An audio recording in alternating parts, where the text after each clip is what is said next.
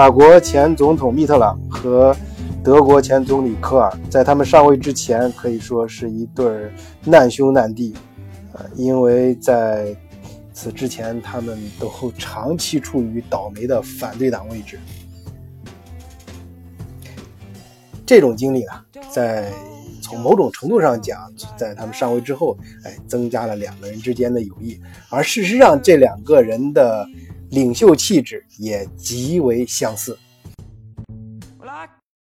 在经济政策方面，他们都被自己的前任嘲笑和批判。当然，这是有原因的啊。人家前任在在他们他们俩的前任，呃，我们在前期里面也都呃详细的介绍过。你像法国这个密特朗的前任是呃德斯坦，呃，他都做过前呃财长，而且在呃跟给蓬皮杜就是在他上位之前。给蓬皮杜啊，呃，就是在财政方面做过很大的贡献，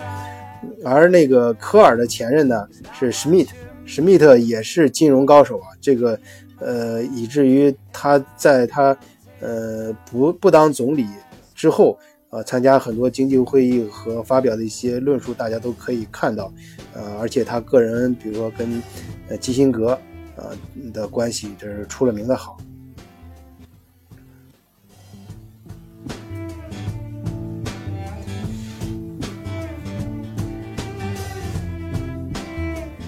所以他们的前任对这两位的嘲笑呢，其实都是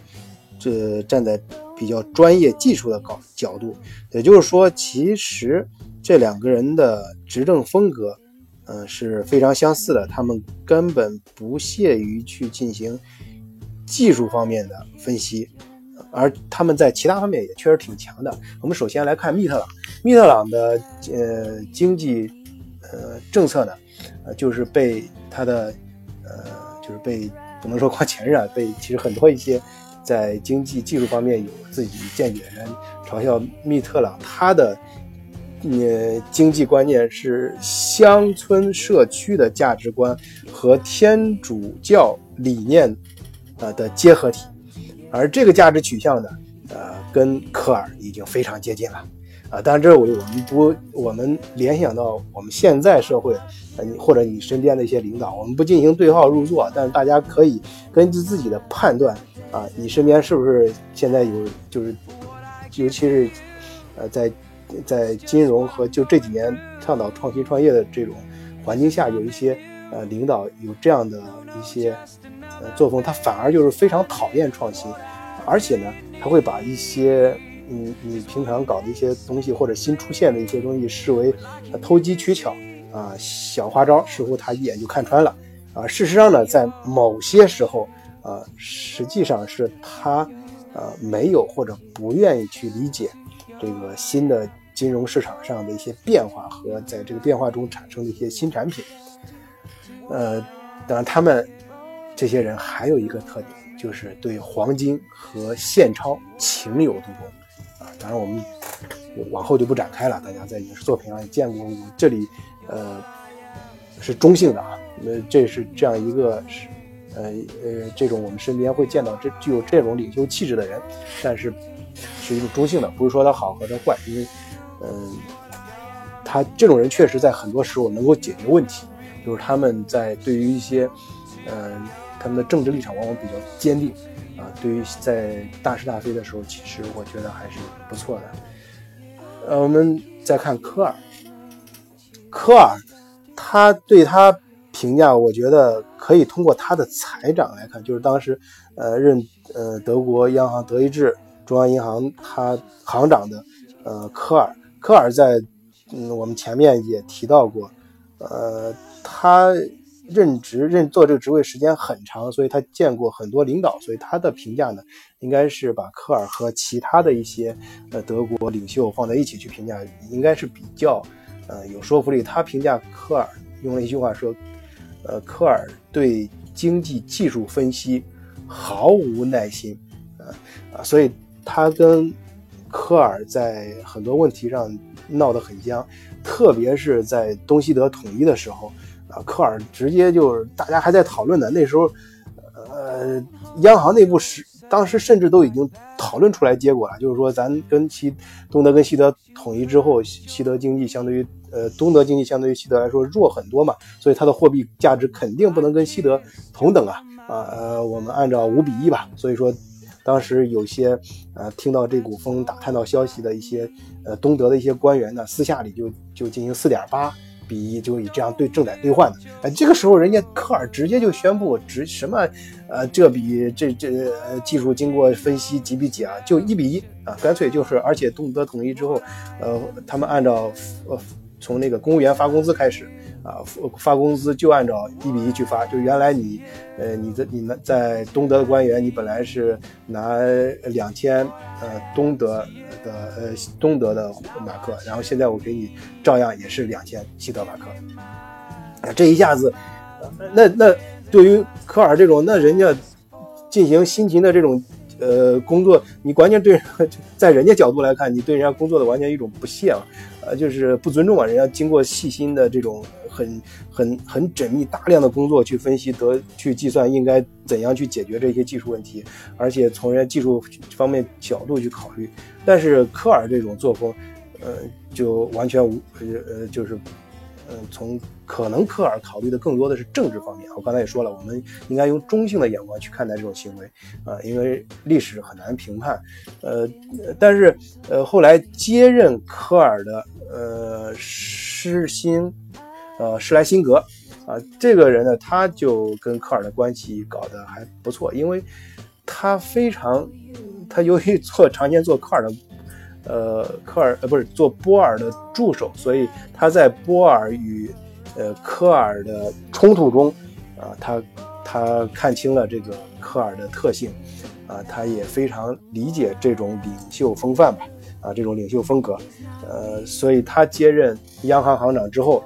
呃，就是有事有什么事儿，干脆就直接去找呃科尔当面说清楚，而波尔呢，可能更相信这种。技术关技术方面的形式写很好的这种报告啊，写信的，呃，那施施莱辛格就好很明白，写信也没有用，因为，呃，科因为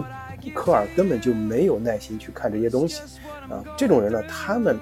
呃，这种领这种像科尔和密特朗这种领袖们，他们更多的相信，呃，当面就是你你事儿和人都在跟前，啊，这样子才好，这样子我才感觉上才能感觉在掌控之中。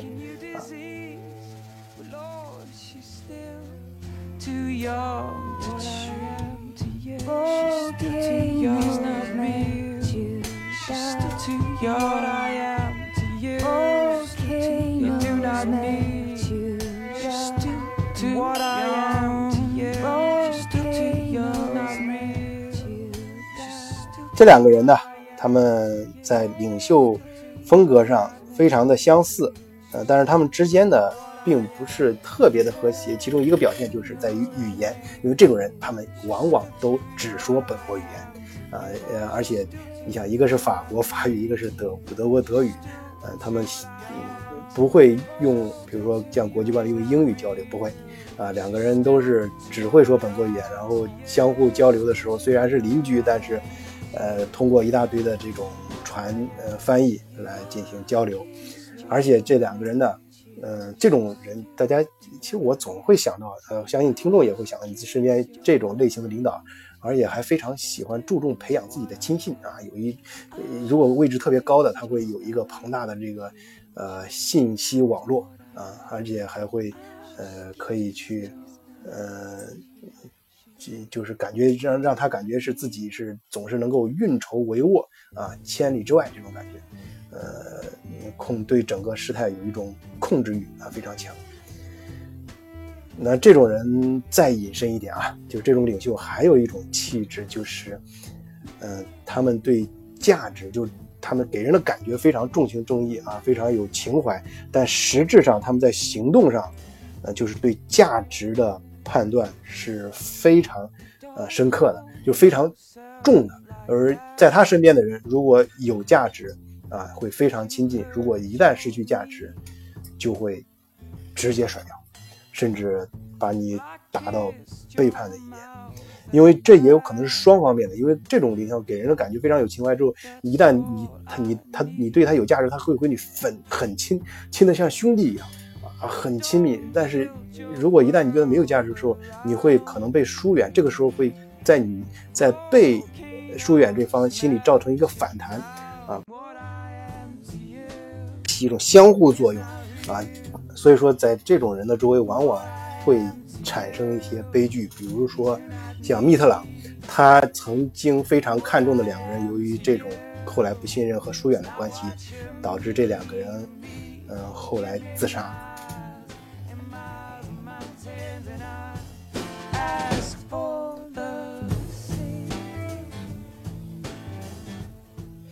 嗯，当然，我前面也提到过，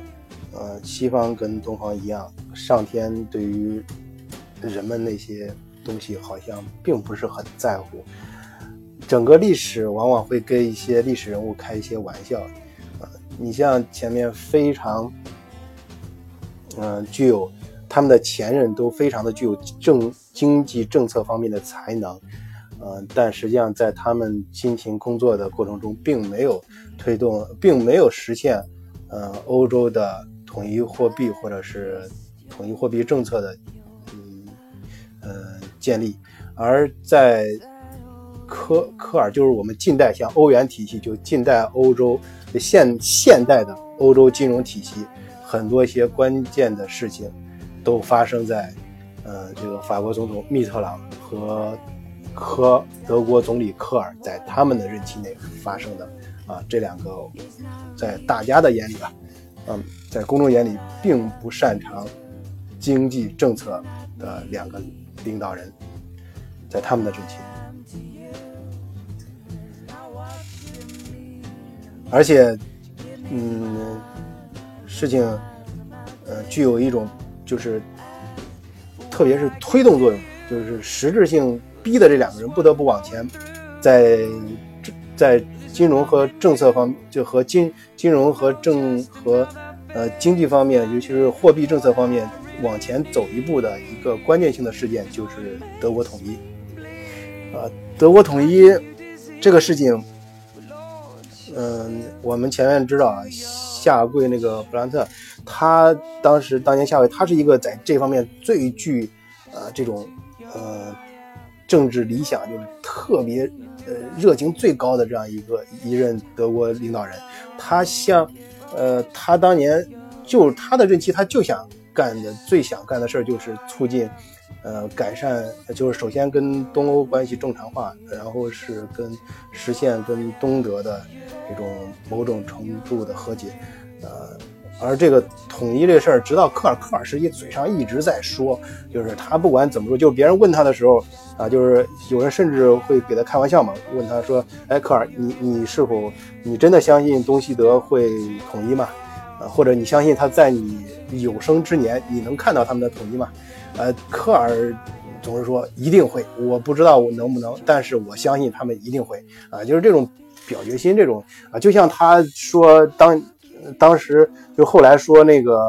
伦敦说英国一样啊，说他相信九九年啊，你英国一定会加入我们欧盟呃欧元欧元体系的啊，但实际上后来到现在，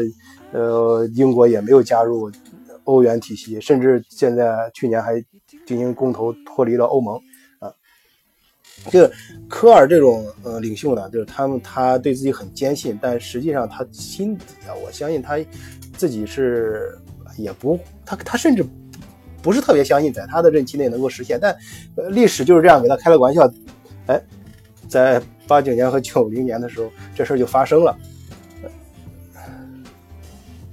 这事儿发生之后。啊，密特朗和科尔，他们两个虽然经济，说实话，确实是，呃，我们通过这一系列节目的讲，呃呃讲说，通过，呃，我相信跟观众朋友们一块儿也能感觉到这两个人经济政策确实很一般，啊，或者说是有些地方做的确实不太好，啊，但是 他们在政治上，这种人在政，他们的这种人的，呃，政治嗅觉是非常敏锐的。啊，他们在东西德统一之后，马上意识到，啊，必须加快，或者说是必须马上解决一个重大的问题，就是，呃欧洲的货币和政治的整合和平衡要不然的话，呃，这种结合很可能会破坏欧洲的均衡，而且就是说统一是肯定的，但是统一的方式以什么样的方式德国统一，这一点很重要。所以两个人，两个我们觉得称这两个人，呃，我们称他政治家一点不过分。这两个政治家得出的当时得出的共同结论就是，欧洲需要单一货币，啊，至少需要一个单一货币的锚定，啊，以避免欧洲大陆的力量均衡遭到破坏。yourself like that in front